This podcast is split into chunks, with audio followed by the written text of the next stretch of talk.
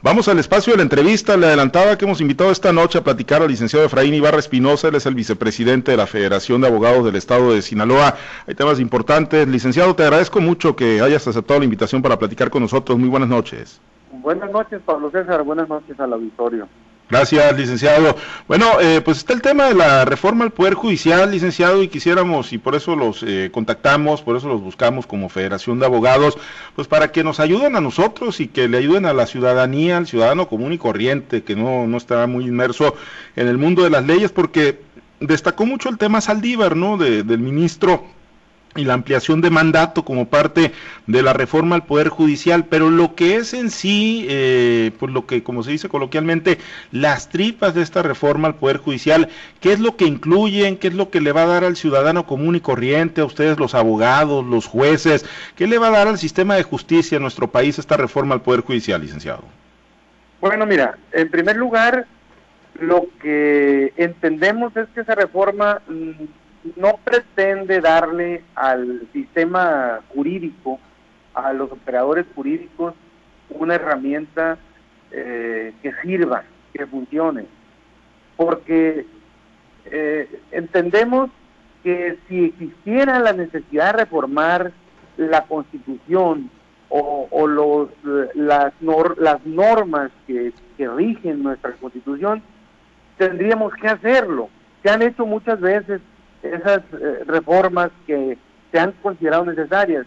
Pero aquí, sin reformar la Constitución, sin reformar lo medular, la sustancia de nuestra Carta Magna, están pretendiendo hacer una reforma a la ley orgánica del Poder Judicial de la Federación para ampliar la, el mandato del presidente eh, Arturo Saldívar.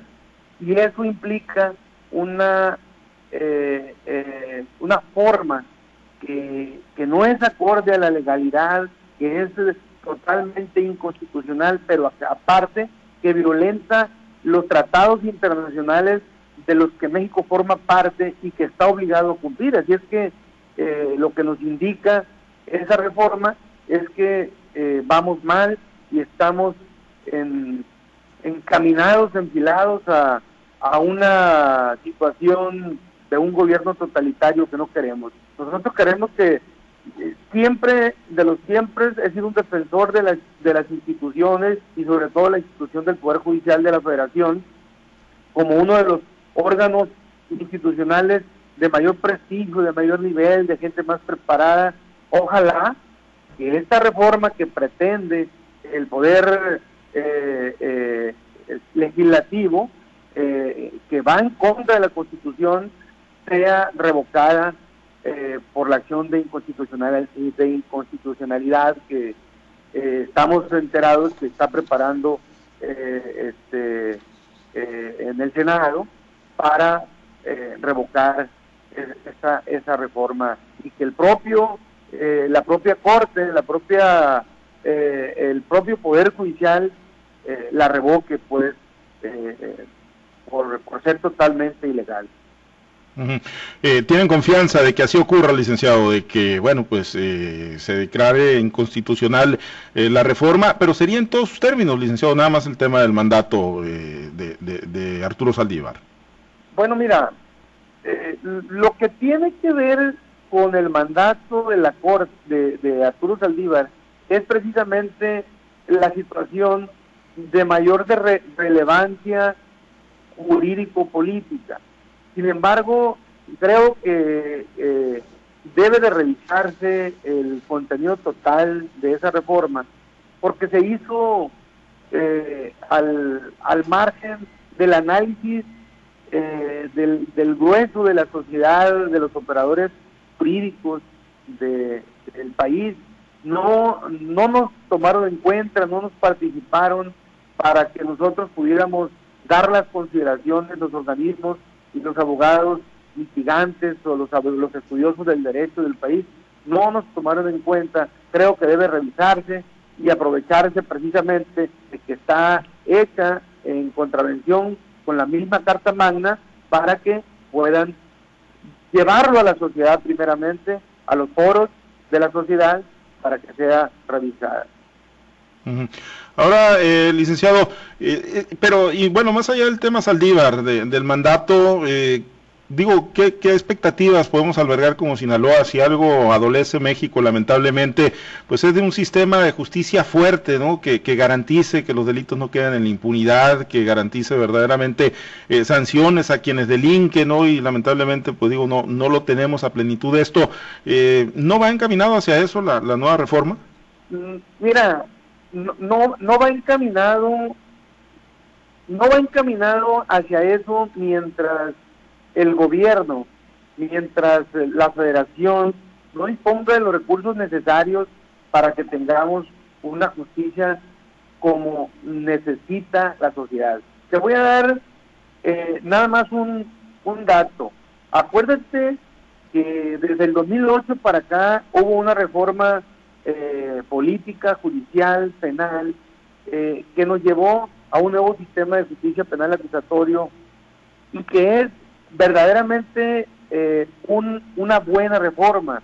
Eh, es una reforma que nos lleva a, a, un sistema de contradicción para que todas las partes en el proceso penal tengan la posibilidad de igualdad de circunstancias.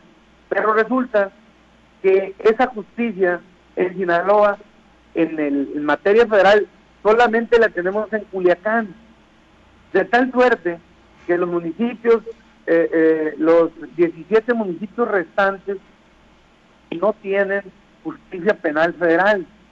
Y aquí en, Sinaloa tenemos solamente justicia penal en cuatro municipios del estado de Sinaloa.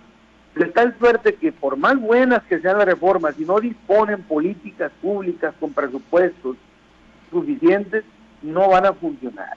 Y si todavía nos vamos a violar la Constitución con estas nuevas reformas que está planteando el Congreso de la Unión, ampliando mandatos constitucionales, eh, dictando las reformas en la opacidad, sin realmente llevar a los foros de la sociedad civil para que sean revisadas esos planteamientos, creo yo que no están bien hechos. Creo que no le llevan nada bueno a la sociedad mexicana. ¿Hacia dónde tendrían que encaminarse la, justicia o las reformas que, pues supongo yo, licenciado desde la óptica de ustedes, los abogados y del ciudadano común y corriente que, insisto, aspira a tener un, sistema de justicia fuerte, ¿hacia dónde tendría que ir encaminada entonces una, una verdadera reforma de fondo en nuestro país? Eh, mira, una verdadera reforma de fondo es cumplir la ley. acuérdate, acuérdate que de nada te sirve tener leyes perfectas si no tienes instituciones que sean respetadas. La reforma tiene que ser, todas las reformas y todo, todas los, los, acciones de todos los gobiernos y de los tres poderes necesitan ser encaminadas al respeto del funcionamiento adecuado de las instituciones que no son las personas.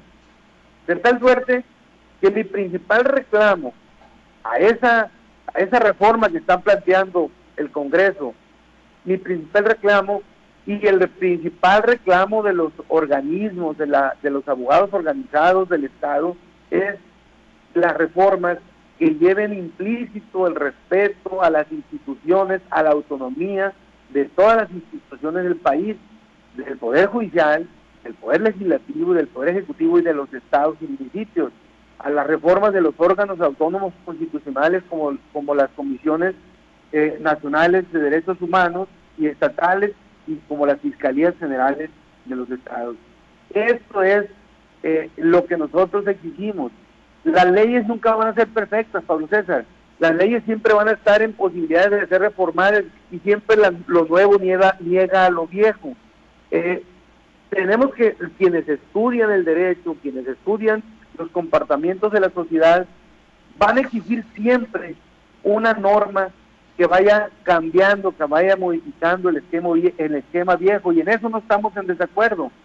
De lo que estamos en desacuerdo es que se haga atropellando las normas, las reglas previamente establecidas, porque los procesos tienen que ser con normas previamente establecidas. Y una reforma a la Constitución, perdón, y una reforma a la ley orgánica del Poder Judicial de la Federación no puede hacerse, no puede hacerse ni debe hacerse. Eh, en contravención con la Carta Magna. Hoy no, no hay garantías, eh, licenciado, de contrapesos a través de la Suprema Corte de Justicia de la Nación con lo que ocurrió y, bueno, pues la carta que a nadie dejó satisfecho a los especialistas, a los abogados que, que nos tocó escuchar y leer, eh, diciendo, bueno, pues que esperaban un deslinde, un desmarque más claro y contundente por parte del ministro Saldívar, no aceptar la ampliación del mandato y no esperarse a que llegara un recurso de inconstitucionalidad a la Corte. Hoy no se garantiza ese contrapeso, licenciado, esa revisión exhaustiva y hacer valer lo que está plasmado en la Constitución. ¿No tenemos eso en nuestro país? Estamos muy preocupados porque efectivamente hay un contrapeso, pero está tocado de imparcialidad eh, el ministro de la Corte y los ministros de la Corte que fueron designados por el presidente López Obrador. O sea, no te puedo decir que debe de, de prejuzgar y debe de anunciar una postura legal el ministro Saldívar antes de que llegue ese documento a la Corte. Probablemente tenga razón en no deslindarse a priori. Estaría juzgando previamente antes de llegar el documento, pero vemos venir los abogados, vemos venir una resolución de la Corte que niegue la, la inconstitucionalidad de esas, esas reformas. Vemos venir la necesidad que va a obtener eh, eh, los organismos del Estado mexicano de acudir a las instancias internacionales para ir y revocar ese mandato, esa reforma. Sin embargo, por las normas que tienen los procesos internacionales, primero tendrían que ir al, al para al, Consejo eh, de la Corte y luego tendrían que ir a la Corte Interamericana. Eh, creo yo, creo yo que los procesos que en este momento eh, se van a llevar y se pueden llevar en caso de que nieguen la inconstitucionalidad, que es eso que debemos venir, vamos a tener el problema de que la, la resolución de los tribunales internacionales va a llegar hasta después del 2024. Entonces no se va a cumplir eh, pues con la necesidad de la sociedad mexicana. Creo yo, eh, y creemos quienes hemos platicado este tema, que estamos en grave peligro de ser eh, rebasados por un gobierno totalitario. ¿De, ¿De, ese tamaño, a ese nivel, licenciado? De ese tamaño. Creemos que van a resolver con tretas legales en contra de la acción de inconstitucionalidad, es decir, van a, van a negar la inconstitucionalidad y finalmente no vamos a tener tiempo eh, para acudir a los tribunales internacionales y, si por allá se vendría resolviendo, desde luego, ya que feneciera el término ampliado del, del, del ministro Saldívar. Claro que si tuviera vergüenza, si tiene vergüenza, si realmente es un hombre íntegro el, presidente Arturo Saldívar, eh, no se va a prestar y va, va a, dar su voto para revocar esa reforma. Creo yo que eso debe hacer, eso es lo que le exigimos como sociedad.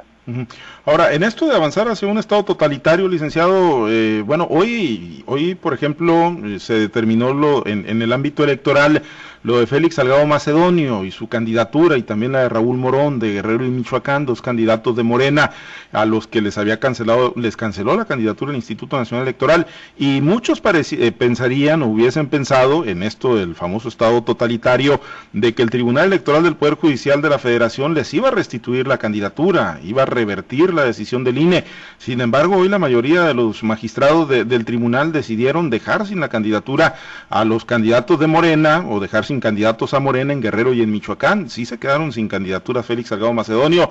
Eh, esto no eh, abre, pues así como que, digamos, un, hilo de esperanza de decir, ah, bueno, sí hay autonomía, sí están ejerciendo con autonomía estos, estos eh, pues organismos, ¿no? Que se supone que no deben de estar controlados por un poder en particular y en este caso no estar controlados por el Ejecutivo.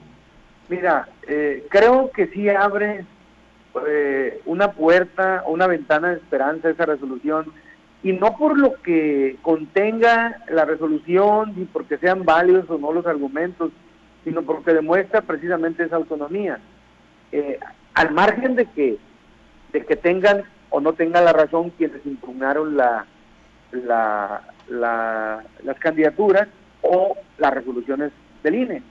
Creo yo, en el caso eh, eh, específico de la Corte y del tema de la ampliación del plazo y de la reforma al Poder Judicial, creo yo que, que deben de mandar ese mismo mensaje y está muy claro. La resolución del Congreso, la reforma, el decreto de la reforma es violatoria de la Constitución a todas luces y no porque otros hubieran violado la Constitución antes o por la justificación de que es necesario una transformación, van a venir a violentar la Constitución de los tratados internacionales. Eso sería el acabose. Ya no ocuparían abogados aquí, señores. Ya no se ocuparían ni los ni los abogados, ni los colegios de abogados, ni ocuparíamos diputados, ni ocuparíamos, porque ya tendríamos un Estado totalmente controlado por el Ejecutivo, yo creo que eso no es. Necesitamos alzar la voz todos para que se haga valer la independencia del Poder Judicial con vergüenza, con plenitud de autonomía, eh, el, la Corte revoque esa resolución, ese decreto de la reforma al Poder Judicial. Muy bien, pues pendientes, te agradezco mucho, licenciado, que has aceptado la invitación para platicar con nosotros y bueno, pues ampliar un poquito más este, este tema que ha estado permanentemente en la agenda pública eh, pues desde hace varios días y, y del que pues siempre vale la pena estar muy bien informados y enterados. Gracias, licenciado, te envío un abrazo. Hasta un abrazo a todos. Gracias, el licenciado Efraín Ibarra Espinosa, es el vicepresidente de la Federación de Abogados del Estado de Sinaloa. Y este, tema, y sí, la realidad es que insistir mucho, ¿no?, en el resolutivo del Tribunal Electoral del Poder Judicial de la Federación, independientemente de si se trata de, de Morena o de qué candidatos, pues la realidad es que, pues sí se pensaba, ¿no? Muchos daban que por un hecho que en automático el Tribunal Electoral del Poder Judicial de la Federación iba a decidir restituirle las candidaturas tanto a Raúl Morón como a Félix Salgado, más el caso de Félix Salgado ha sido el más polémico entre los que se han estado analizando, pero bueno, hoy que se determinó que no, que se queda sin candidatos Morena por lo pronto, en tanto se dé la sustitución, tendrá que hacerlo en 48 horas a más tardar, pero ya no podrán ser ni Félix Salgado Macedonio en Guerrero, ni tampoco Raúl Morón en Michoacán. Gracias al licenciado Efraín Ibarra Espinosa.